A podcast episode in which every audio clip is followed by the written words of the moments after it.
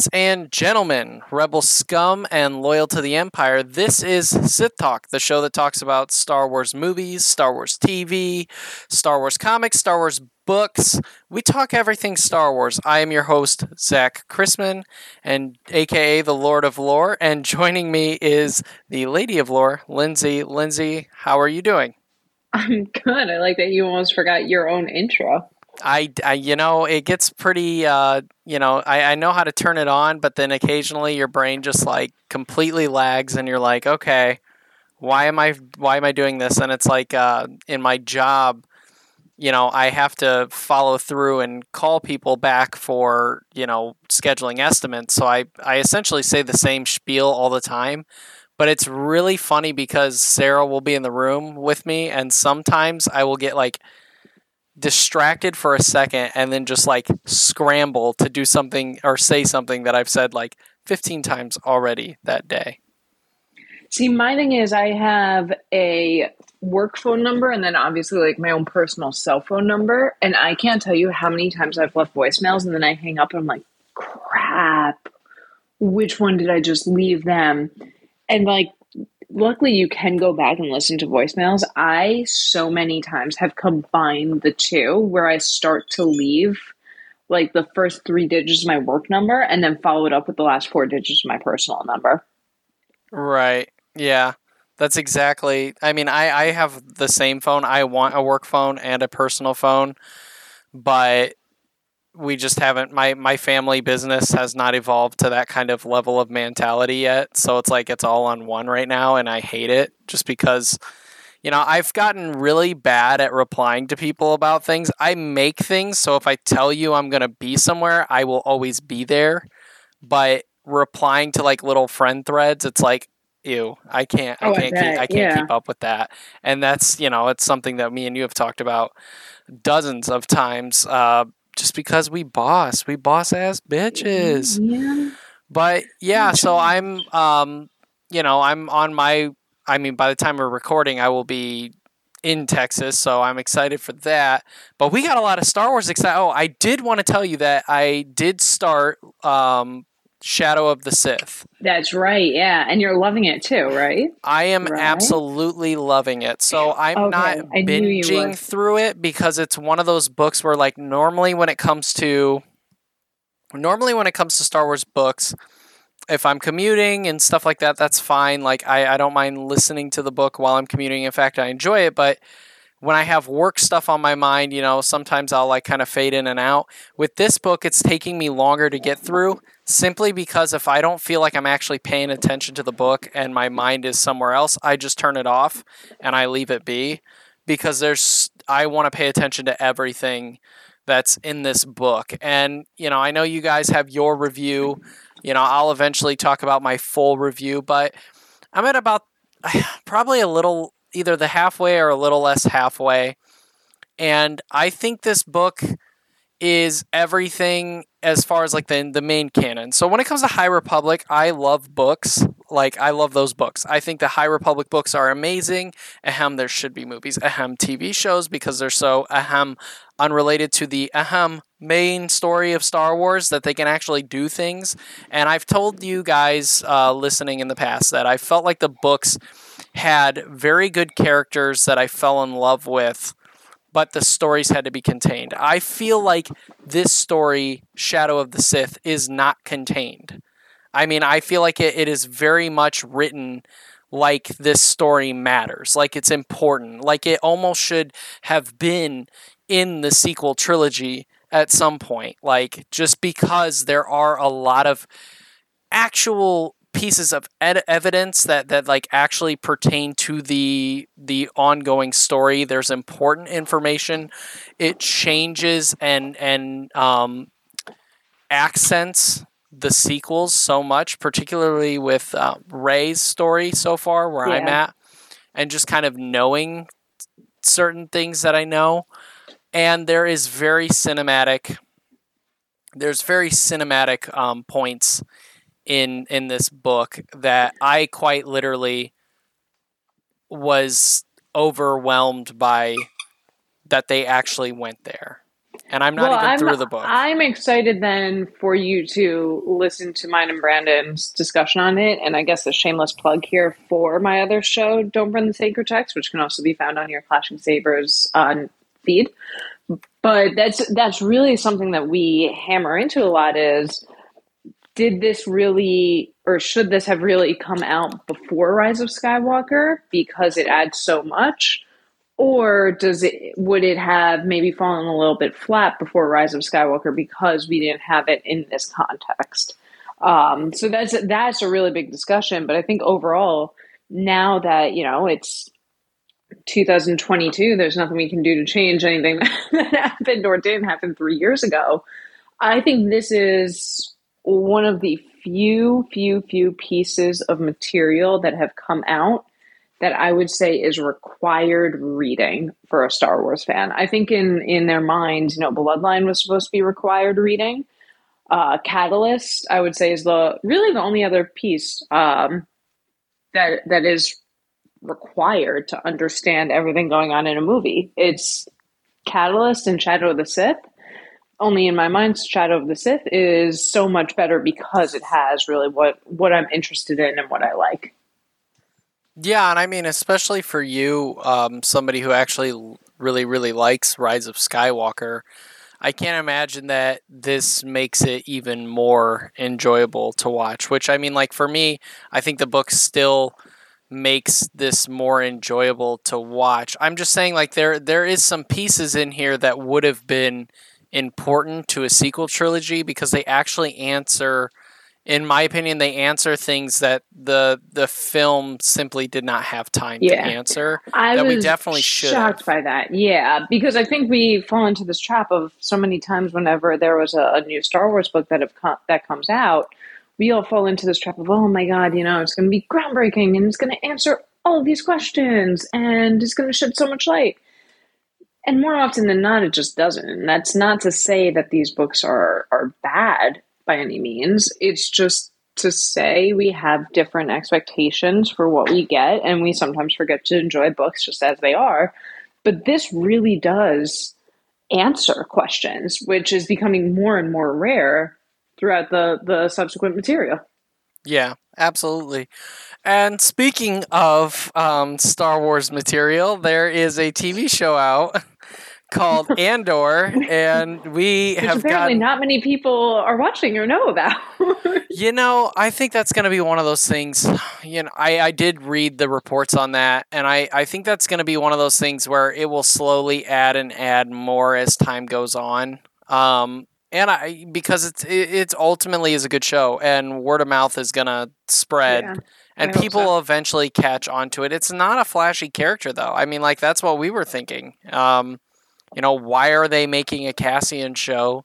That's a question that everybody's asking, and it's gonna. It might take people a little bit longer to get there, but the one thing is, this show definitely writes Star Wars completely different than even some of like the you know everybody always defends the book writers of Star Wars, and I think they should, but I think the show takes it writes things different than even the book writers who are arguably the most like inside canon people of Star Wars. Now this show is not like uh canon junkies like dream, but it's just there there's a lot of original takes on this and it, it goes down to me again saying that I think Tony Gilroy not being a fan actually benefits Star Wars in this situation. Um, so in this episode, uh, we left off with uh, should say if you've not seen episode eight, definitely uh, skip towards later in the episode. Um, you'll have to take a guess because I don't know when we're gonna wrap this one, but we are talking spoilers. So with that being said, episode eight, we start off with Cassian starting his his prison stunt, his time in the clink, should I say? And I don't know about I, I would love I would love your thoughts on that whole thing because uh, ultimately I feel like when it comes to Cassian, nothing but despair happened in this episode for him. I, I didn't think I didn't know what he gained in this at all. I think this was more of the rebellion characters episodes. Um, I, I but I will say that the way they wrote the Imperial Prison was completely original. Lindsay, thoughts? So original. So it was it was original, and I think it's going to be important to the character later on, even if nothing you know really monumental seemed to have happened to Cassian in these moments. I do think we'll as as this season and any uh, seasons coming out really start to unfold, I think we're going to see this as more and more of the thing where he can point to and he can be like, Empire, bad. This isn't good. Um, but yeah, I mean, the, the whole concept of that prison was so unique and so crisp and really caught me off guard because I even fell into the trap a couple of times where I was like, this doesn't seem too bad. And then right. it was. It was so shocking. But I think the important thing with these episodes, with the prison scenes, is not so much, you know, Cassian character development that I do still think will come later on. I think it is to show the fact that they're they're sitting here, these prisoners, saying, here's this monumental thing happening we're worried about this. And then we have the Mon Mothma party scenes where she's talking about it and saying, this is bad, this is an overreach. But you then clearly have the Cassian Andors who are probably more in line with the general public and they have no idea that this thing is going on. And they have no idea that there's this public decree that's going to double everyone's prison sentence for really no reason. And here are these negative effects of the rebellion. And I think that is such a cool, cool concept for the show to not just show here's this rebellion, here are these heroes, but we'll get into, you know, the, the Saw of it all. Um, but but to have these immediate consequences of early rebellion action that are so detrimental that maybe you could understand why some other people are just thinking, hey, Empire is bad, Rebellion is good, it really is just such a gray line. It's a gray line, and it's also, um, you know, it's it's horrifying. Like hearing these prisoners. Well, I mean, one, you know, it's just how easy easily Cassian got you know in the prison in the first place like how he even got sentenced on the these bullshit charges um you know, that was astonishing. But then to find the hopelessness and how these these people were like really hungry to find out what was going on with that bill being passed. They were clinging on and wanting to know every single word and feeling the you know, I love it when the, the thing about the empire is I, I what I love about this prison is everything in it is super white, super clean. You think white is like promotes light, promotes cleanliness, promotes happiness. Like I know that when we changed our walls in our main living area in our house from the gray to the white, me and Sarah's moods lifted up. So everything looks bright and happy but it's a prison and it's hopeless. And the way that they've designed the floors, designed the um, the actual like of course the empire would come up with a game to reward those who are doing great and of course that reward is not really a reward it's really just like oh we threw some fucking basil on your protein shake or a little extra chalk in there you know it's a half reward but then they also want them fed and hydrated so that they can keep productivity. I thought that was very interesting because normally, like, the Hollywood tropes of prisons are we don't eat, we don't, we work all day, and it's like no, we're gonna keep you fed and and uh, you know have nutrition because we want you to work, and that is why you're here. And your sentence, your little number, doesn't mean shit. So I think while Cassian didn't do really a whole lot in this story, I think it's teaching him a lot. While he did not do anything as a character, it's teaching him a lot. And I really appreciated that. As much as I kind of wanted him to break out, I thought this episode he would be breaking out of prison. I'm really glad they didn't do it. And I think that the way they designed the prison was one, unique and original, but also, um, you know, it's like he's eyeing those shoes.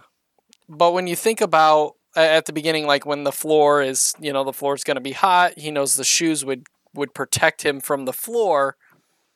It's a very original idea because it's like, how the fuck do you like? You can grab a blaster real quick and start firing, duck for cover. How do you put shoes on quickly?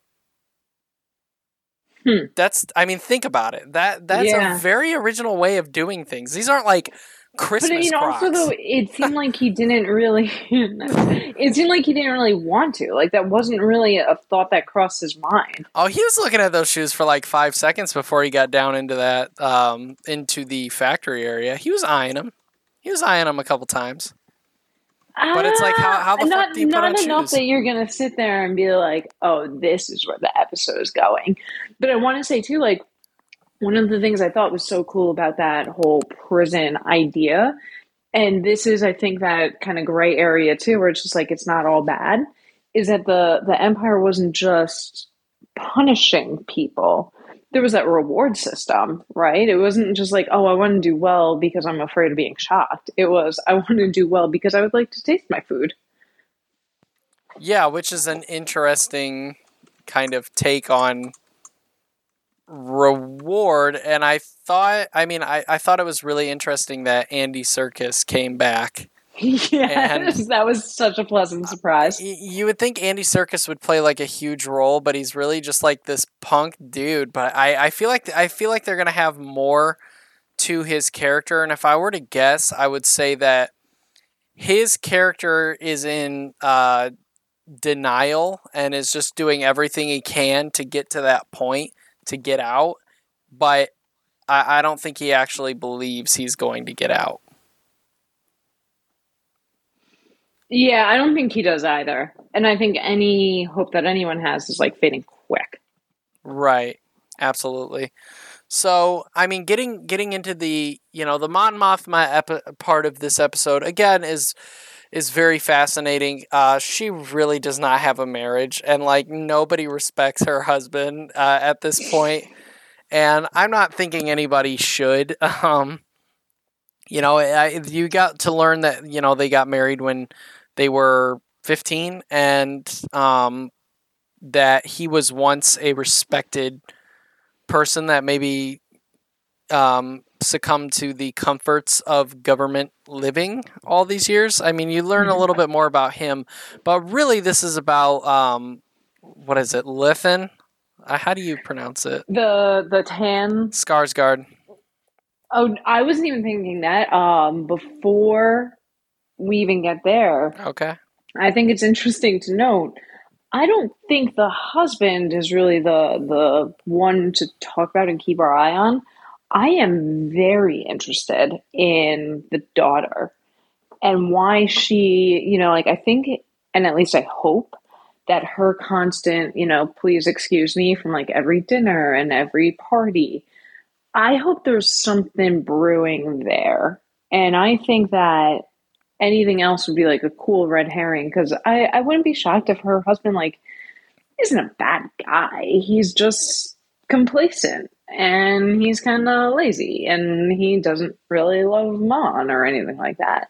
No, Oh, that's kind of I where think I'm it's yeah, but I think I think or at least I hope there's something bigger going on with her daughter, whether her daughter is maybe interested in becoming a rebel herself and just wants to hide it from her mother, or if her daughter is more of an extremist and really into the empire. Like I I would just like for there to be some reason why we have the constant, you know, here's the daughter at the party asking to be excused. And it's more than just a teenage, you know, oh, I don't like that. My mom's in politics. Yeah, either that or she just goes out and parties and has like a huge like booze dependency now. I mean, that could, that could be. I mean, I, I, I could see, I could see it going either way. Like something like really smart with what she's doing, um, and I, I like the aesthetics of her look too because I was noticing, like in this episode, I'm like, huh, that is a very Bastila Shan like haircut, like, uh, not haircut, but uh, hairstyle. And so I thought that was cool because I like there is some stuff in here that has many different cultures. Do you know, I actually had to do a double take in what was it, episode seven? Um, the scene where Kleya is talking to Vel and they're having like the little secret rendezvous and you know where's the money? Where's this person? Why isn't Skarsgård here? I had to do a double take and like pause and really look. I was not sure if that was Leida the daughter or if that was Kleya at first. They're those two actresses have really similar facial features.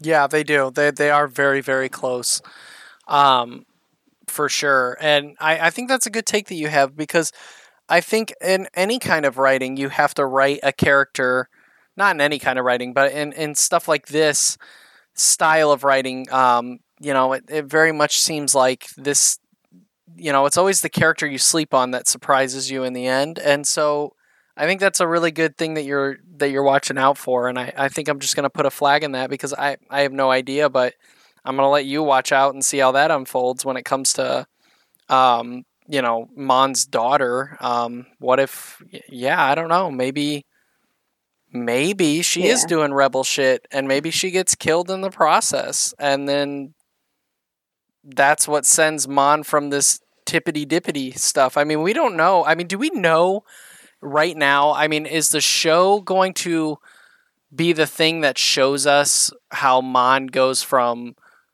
um, in the Senate to rebel leader like, is this the show or?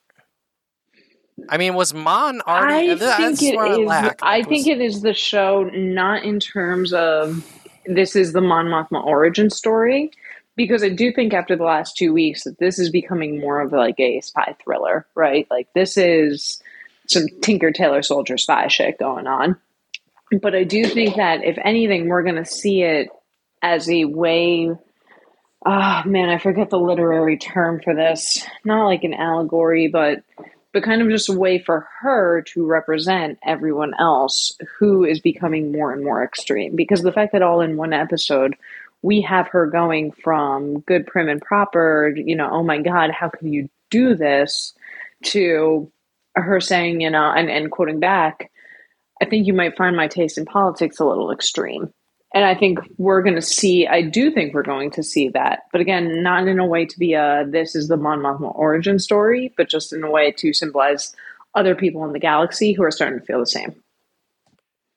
Yeah, so moving past Mon Mothma into uh, Luthen Rael's story, we kind of pick him up kind of dealing with the ramifications of what he's done and where he wants to take things. And upon that, you know, there's conversations with him and his uh, partner at the store, and you know, he's kind of like on the brink of a lot of different things, and we eventually see him head to Saw Gerrera's uh, latest hiding post, and mm-hmm. those two have a conversation about um, what is what is the uh, planet in which Cassian and them raided the bunker. Sorry. Oh my god. Um, Al, Al, Al, add uh, something with an A. God damn. Oh my. Yeah. Okay. Anyway, yeah. the bunker and what did what did you think about that entire like that entire conversation of um, Luthen Rael and Saw Gerrera talking? That one I feel like I didn't fully appreciate until my second time around. Because um, the first time I watched it, it had that you know, shock and awe factor of, oh my God, there's there's Saw, there's Forest Whitaker, like look how like you look how young he looks, you know, like that, right? That whole thing. The, the second time, I think that's when I really got to boil down and appreciate the nuance and what that conversation meant, and remind us that there is no alliance yet. There are just different factions, and everyone is operating on their own. But I think the difference here is I thought this show was going to be more about strategy and tactics and formation and really becoming an alliance, whereas this is much more of a very similar to his discussions with Skeen and with um, what's his face, the kid who died, who I love. Um, it's it's such an idealistic show and it really boils down to kind of the philosophy of things, which I think is just such a surprising and cool concept. And it makes me sit and wonder too, like, yeah, of course, we as fans sit here and, and growing up with this and we know rebels are good guys and, and that's that. But it makes me wonder like, look, if all of this was happening in real life, who would I align with? And what would I really think? And who has the point knowing what they know? You know, it's always interesting saying, oh, this person, you know, is the bad guy, but maybe this person doesn't have the information we have, and maybe we don't have the information they have. So I think it's it's an eye-opening conversation, not just in terms of plot of the show, but in terms of theme of the show. Yeah, I would agree. And I love that the okay, so with this conversation, I, I think this is what I like most about Andor so far is conversations with characters. It's very much like not the action spectacle. Um, it is, but I'm saying not for me. For me, it is very much these conversations that characters have. And when you have Forest Whitaker and Stellan Skarsgård in a Star Wars project, sitting down and just vibing off each other's years worth of acting charisma, you truly get magic because even on the first upon first viewing of this scene, it's like you can tell that they're vibing off each other as actors.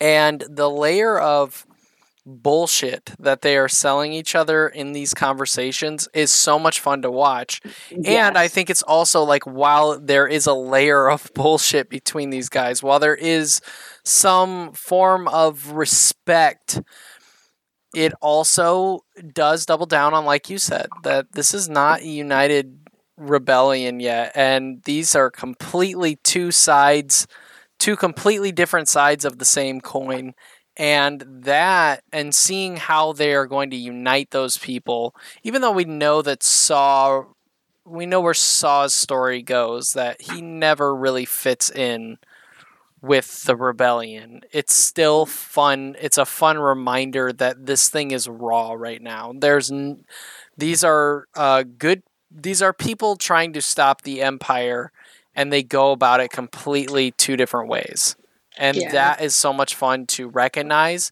And it's fun to recognize that this that it's a gray area that it's not just you know good guy versus bad guy. Are you a good guy? Well then yeah we're totally friends. It's like there's so many different depths and layers to this and the the amount of risk one person is willing to take in what way versus the other and that one that's a fun one. That was the highlight of the show for me of this episode was the conversation between those two. And I, I, I just think anytime Stellan shows up, there's there's a level of gravitas, even though um, Diego Luna is clearly clearly doing a wonderful job acting. I mean, like he he's you know he's definitely a leading man for sure in this show, but that conversation was great. Yeah, I, I wouldn't say it was like the highlight or necessarily the big, you know, show stealer for me, but I certainly enjoyed it. Yeah, I mean, and overall, I think this was a very uh, necessary episode, but a lot didn't really, really happen. Um, that's not a good or bad thing. I think you know, I I really I'm enjoying the show 100%. Any final thoughts on episode eight? Um, no, just kind of, you know, I think uh, the person we, we keep forgetting about is uh, Syril. Oh, and also I should eat my own words because last time we talked, I said I didn't think he, we would be going back to his home planet and seeing Bix again anytime soon. And I stand corrected, and I will admit to you that I was wrong and you were right. Who cares? I'm gonna be wrong all the time. I don't give a fuck. That's not who I am. I'm gonna be wrong about a lot of shit, and you know. No, but I think it's it's really cool to see what's happening with Syril and the fact that there is what's building up to be what I think is a big juicy plot line, and the show is so good that that is like a C plot right now. Yeah, definitely, I would agree. So moving into something you know we haven't really talked about the day-to-day news in star wars in a really long time because we've been uh, very busy with these shows and talking about the shows and then picking other different topics but you know it's no secret that i have had concerns on how Star Wars, uh, particularly the movie division, is being run, and I think the to keep it light and to not like just create this um, pool of negativity all around. I think all of us listening right now uh, really want a Star Wars movie.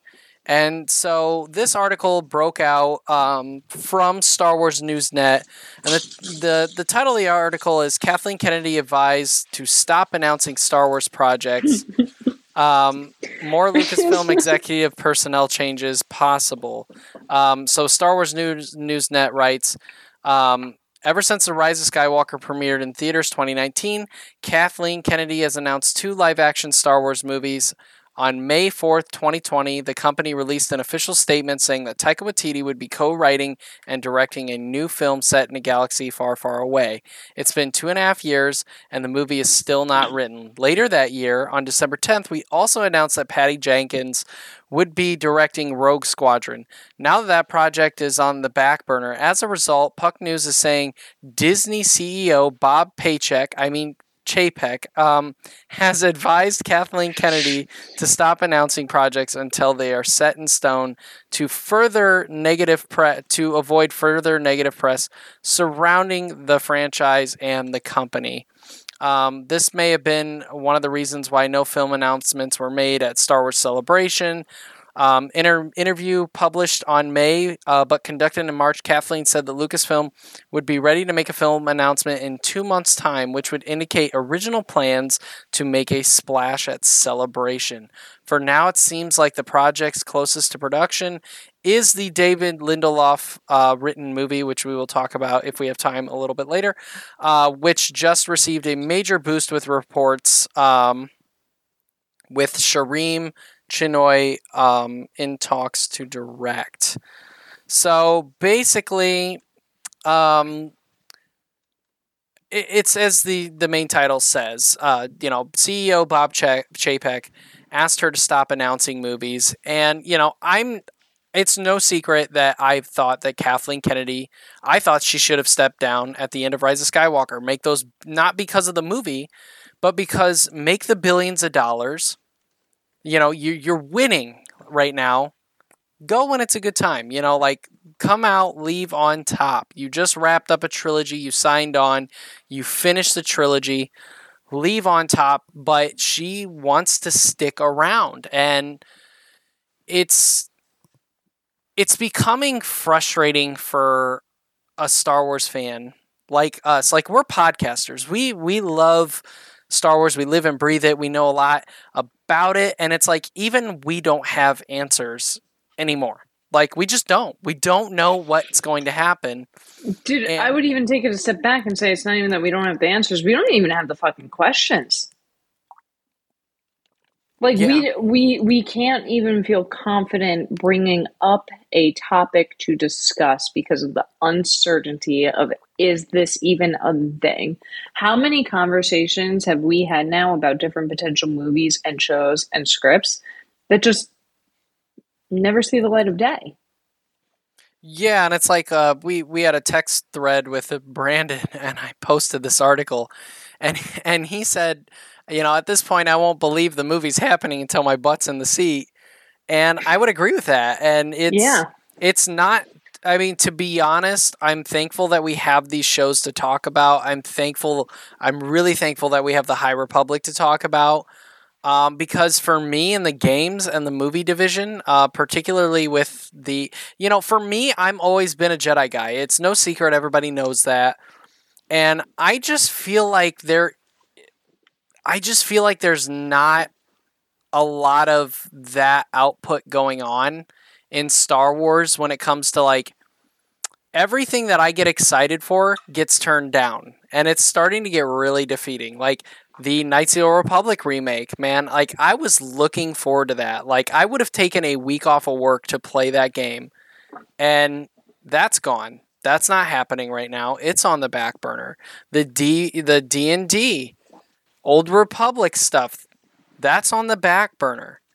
It's hard, and it's not even just Jedi stuff. It's just the simple fact that it's not even fun to talk about Star Wars movies anymore because you don't know if they're actually going to happen and you have no idea what their their um, take is on these new we don't even know where it's like going to be rumored to be Yeah. heading and You know, that was arguably what was fun about being a podcaster like force awakens It's sad because I remember when uh what's the game? The Eclipse trailer came out. And Oh, Drew yeah. kept kind of like reminding us, like, guys, look, games are different than movies, you know? Like even though there's a trailer, we still might not hear any more about this game for like four years. And that's that's kinda how the movies have been lately. Yeah, and and you know, it's like even that game come out with a stunning trailer, blows everybody away, and that game got canceled. I Mhm. mean, or on indefinite hold. It's like anything that I've been excited about has just been squandered. So And- here's here's my question to you because I had said this to to Brandon and I think uh, he disagreed. You kind of remained silent on it. I think it is a marketing issue. I think Disney's marketing team needs to get their ass in gear and say this is the schedule. We will announce things when this happens. We will release things when this happens and this far out. But right now, it's like marketing is okay with everyone just going off and saying whatever they want to say, and there's no real unified front. And there seem to, because of how many times it's happened, be no repercussions. Like this is a this is a corporate marketing issue.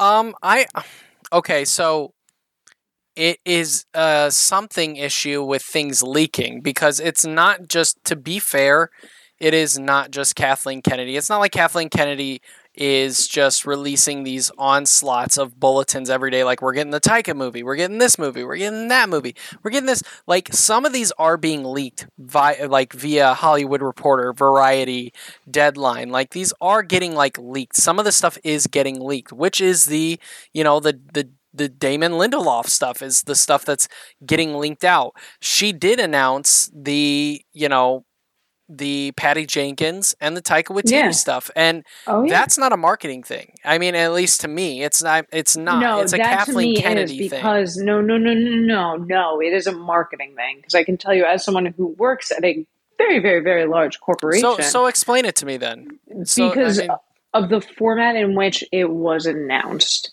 It was, you know, there's been some stuff that is announced at investors' meetings, and that's different. She announces things at D22. She announces things at all these different conferences and in front of, in public speaking. You do not get that greenlit without market approval. There's no way. even if you're the CEO, even if you're the CEO, you have to get things.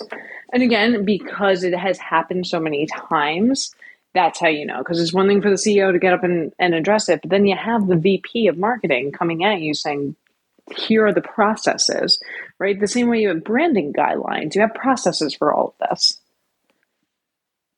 okay.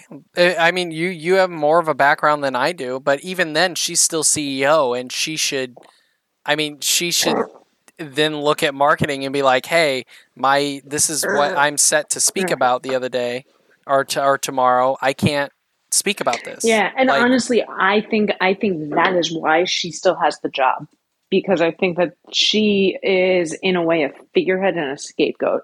I think creatively she makes amazing decisions, and I think that because how many times have things gotten announced that we've been hyped about? You know, it was as CEO and as the the creative person in the room, it was her decision to bring D and D on in the first place. But it was also It was- probably her decision to get rid of them. That's my problem with her. Is she's super reactionary, and it's no secret. Like that's a valid. That's a that's a more valid. it's it's no secret. And I I again I don't mean to like dig, but like when you look at this, it's super reactionary. Like Colin Trevorrow's like I know that I love the um the Colin Trevorrow script. I probably will. Like you know, it's always good to look at the what whatever. Colin Trevorrow uh, had a script ready to go. Then he comes out with Book of Henry, which was a mixed bag for people. Mm. Um, you know, which is like a little love letter independent film he wanted to do in between.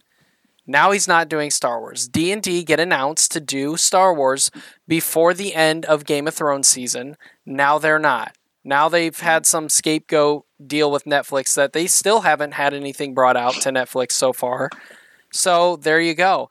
Taika Waititi or uh, Patty Jenkins is a rock star because of Wonder Woman. How she made Wonder Woman, she became a rock star, and so they announced it. And then a month and a half later, what happens? Wonder Woman two comes out. A lot of people don't like it. And then we start hearing about this project getting pulled, or that she's just scheduling conflicts for was- the yeah, Cleopatra, for film Cleopatra. Which is total bullshit. Anytime somebody says scheduling conflicts, it's bullshit in Hollywood because they know this stuff months and months and months out. Taika Waititi, let's get Taika because he just got uh, Oscar for writing Jojo Rabbit. Absolutely, he's amazing. Look at his Mandalorian chapter. He's awesome, man. He's in with Jon Favreau. Yeah, let's go get him. Thor: Love and Thunder comes out. Mixed bag. Haven't heard shit about Because. I don't think it was for Taika. I will say this: I don't think it was the movie. I think it is morality clause. Honestly, What do you mean? because they didn't drop him when that movie came out. They st- or I won't say drop him because we don't know that yet. But they stopped touting it when the um, the whole threesome pictures started to come out. Yeah, but that And Disney, to the best of my. That to the best of my like, knowledge, though, Disney baseball. still has. I gotta check. I think Disney still has a morality clause. Yeah, but he's still Taika Waititi, like, and it's still like one of the. It's still like one of those things where Thor: Love and Thunder comes out, and you know he's talk he's talked about it in interviews. People asked him while he was marketing Thor: Love and Thunder. He's like, "Oh yeah, I'm still I'm still writing it right now. I'm working on it. Blah blah blah." And you would think like everybody thinks, you know, well he needs he's there to, to promote Thor: Love and Thunder, so he can't like sit here and talk about Star Wars all day. And so everybody thought like once that movie gotten passed, then we would start hearing stuff because, you know, it's a next project in line. And we heard nothing. And we have heard nothing. And we still don't know anything. And now we're getting Damon Lindelof, who, um, you know, has a mixed bag on his writing. Um, a lot of stuff that I really, really love by him, like love by him, and a lot of stuff that's meh. But he is coming off of a big victory in the HBO series Watchmen. I mean, Watchmen won a bunch of awards, and I'm a big Watchmen fan. Um, and I think the TV series, which is a sequel to the comic, not the movie, was absolutely phenomenal and completely well written and smart and beautiful. I gotta be honest. I'm checking his uh, IMDb now. I'm curious because when you said a lot of stuff that you're about, I can't think of anything I'm about. I just love him. What is there that you're not uh, crazy hot on? Well, let me look that. Let me pull up what you. Let me pull up his IMDb um, because I, I'm just getting the Star Wars Oh. Cowboys and Aliens. I'll give you yeah, so like when it comes to him, he he did Lost. He was part of that. Uh, he did the Leftovers, which is really good writing. He did, but the thing is, you know, he did Tomorrowland. He did Cowboys and Aliens. You know, there's there's some mixed stuff on there. Um, but there's also some really good stuff like World War Z, which he had come came back to help fix. Prometheus is my favorite I love Prometheus. yeah, Prometheus is my favorite of like the Alien series. Um, aside from Aliens, um, well, no, that's not true. I thought Pr- Prometheus is very important to me and special as a movie because I really loved where they took that franchise and introducing the idea of the engineers, and that's why when they came out with Alien Covenant, which he had no part of, I was so upset that how they had treated the basic pre Prometheus sequel and was just trying to get back to more alien movies. But yeah, I mean there's a lot of stuff about him that I really love and he has a very original take on things and I think it's a good idea, but it's no secret like on paper this guy's coming off of a win. And you know, if if I were working in Star Wars right now, and I'm coming off of a win, I would not release a single dang thing with my name on it until my film's done, shot, and going up. Because if there's any kind of blood, it's going to get knocked down. And that's just the way it is. It's just been reactionary. And I'm not yeah. just. But this, to- I think the the whole point of the article, like I totally agree with, of just like stop saying shit. Yeah, because like I don't even want to hear it anymore. Like I- I, I don't even care. Um, and that sounds really bad, but that's kind of where everybody's at. Like I don't care about what shows are happening until they're actually getting filmed.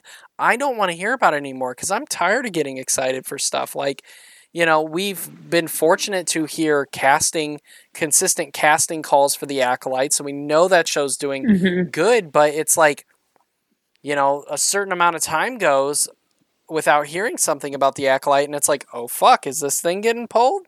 Is this getting pulled? Because this is the one thing that I'm really looking forward to. Oh, I would be And- devastated.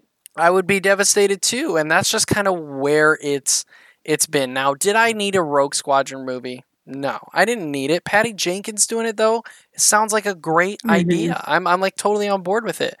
Um, you know, just it's been hard to get excited about stuff, and I and I completely agree. As much as I don't really care for Bob Chapek, the Disney CEO, um, and a lot of the f- awful moves he's made um, as Well, he's- as he's, CEO. like- A park guy.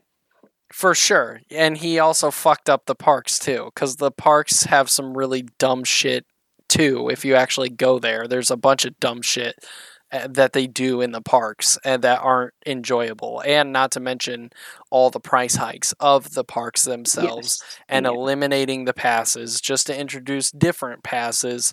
And there's a lot of stuff. It's not just Disney parks, it's how he's handled the Scarlett Johansson stuff. Anyway, that's a different podcast. But this on him is a smart move. And, you know, I hope that I hope it, you know, get somewhere. And, you know, at this point, I'm not even I'm not even going to rant about, you know, Kathleen Kennedy needs to leave and we need to introduce blah blah blah blah blah. I think it's very hard to replace Kathleen Kennedy even though I don't love what she's particularly done with Star Wars. She's hard to replace because she knows the business side and she's a creative producer. Those are hard to find. And that's Mhm. why it's important to look at this baller ass move that DC's doing. Because it's hard to find a Kevin Feige. Kevin Feige, Yeah. oh, that's another movie that got announced that we haven't heard shit about, that he's Uh-huh. producing one. Uh, but you know that's not even fair because he he's a busy guy anyway. Like his movies might just naturally take years, but that's why the it's an interesting move with DC now be being its own studio under Warner Brothers. And when you look at the breakdown, it's like you have this Kevin Feige who runs all of Marvel because he knows the creative side and the business side. You have Kathleen Kennedy running the creative and the business side, even though she's probably on helping Star Wars more on the business side than the creative side because she's not a fan. Like, you're not going to talk to Kathleen Kennedy about Darth Bane for two hours. You're just not. She No. like you're just not, and that's not. That's a an- fair. fair That's not a necessity. You don't have to be a fan, but you should be able to know your audience at least. And I, I don't feel like she's done that. But the the interesting thing is within all of this, when it comes to getting a new studio head, is James Gunn and um, Peter Safran taking over DC Studios. And what's interesting about that is when is James Gunn is a film director, he's a creative, he loves comics like um you know he actually reads these things and and I've heard that he has more like more, he's an encyclopedia for comics. He's a huge Old Republic fan, which is a funny thing that I know. But he's a creative. But then you have Peter Safran, who is on the business side, dealing with you know producing these movies, getting these movies made, um, making them happen. And I think it's interesting that you have that because when people say a lot of Star Wars fans when they're talking about who would take over, it's always Dave Filoni, and it's like Dave Filoni doesn't know the half of running a fucking business. He's a creative. He and doesn't I don't any. think he wants to. No, he does not want to. He Hmm. wants to be able to make the stories, which is why this DC move is so interesting because it is a creative working alongside a producer. And I think that should be like our next move because really all you got when it comes to Star Wars is Jon Favreau. Like he's your only guy that we know of right now that could do both because he's done both. And it doesn't seem like he wants to do both. Yeah. I think he likes he where he's at. Yeah, he has the freedom to do whatever he wants, and he doesn't have to report it to investors and and worry about stock price and all that bullshit. So of course he won't. it's it's just it's very interesting um and i i think us as star wars fans um i i think that you should keep an eye out for dc um and what this james gunn and peter safran um partnership looks like over the next four years be, and how they do because i think it's reflective on uh you know the movie business and i think it could also be reflective on the Star Wars um, business as well. I mean, it's no secret that Dave Filoni is. I, in my opinion, Dave Filoni has only gotten way better now that he's uh, surrounded himself with brilliant filmmakers because he has another side to him. He's a creative, and he's learning a lot of new things. And I, I you know, I The technology, I mean, really, like him and Favreau though are the dream team because Filoni has the storytelling and Favreau has the tech for it. it's If he doesn't have it, he'll two make it. coins. It's two coins. Hmm. You know, it's it's Well, it's one a coin. I'm yeah, two sides of the same coin, and it's it's beautiful to watch. So I think everybody should be paying attention to this DC stuff. I mean, I'm I'm paying attention to this DC stuff because I, you know, while I absolutely obsess over Marvel and the MCU, I am a DC boy like number 1. Like my DC's my shit. And seeing the James Gunn announcement was a huge day for me. Like I actually blew up threads talking about it because it is just so awesome and I think it's interesting to break down what it actually looks like. Yeah, no, it's definitely something to keep your eye on. But all in all, they, like they said, gotta stop announcing shit. Absolutely. And with that, we're going to stop this episode of Sith Talk. Uh, there's some more stuff about David Lindelof and, and rumored, you know, plans of maybe where his writing's going that, you know, we, we can get to another time when maybe we get a little bit more um, stuff. And it's like we said, where it's not fun speculating about shit until it's really on the dotted line. But with that being said, guys, you got another episode of Sith Talk. Um, where can you find Sith Talk? Well, how'd you find us now? Um, probably under the Clashing Sabers podcast feed. Um, you can also check out our Facebook group, the Clashing Sabers uh, group under Facebook. You can follow us on Instagram, Twitter, and you can find me at Sith Talker 25 talking really just home gym stuff right now because I'm just in love with all that stuff. So I haven't really been posting anything outside um, doing home gym shit and banging my head to ridiculously heavy music because I can and nobody's going to judge me because it's not I'm not at Planet Fitness or anywhere else. I'm in my own place. Um, uh, but you follow me at the Talker25. Lindsay, where can they find you? And also tell us more about Clashing Sabers. Yeah, you guys can find me over on the Clashing Sabers Network Facebook group. Be sure to tag me in any posts if you want to uh, chat about anything. You can also find me on a show that I mentioned earlier, right here on your Clashing Saber feed on any major uh, podcast catcher. Don't Burn the Sacred Text, where Brandon and I go through all of the uh, new canon books that are coming out.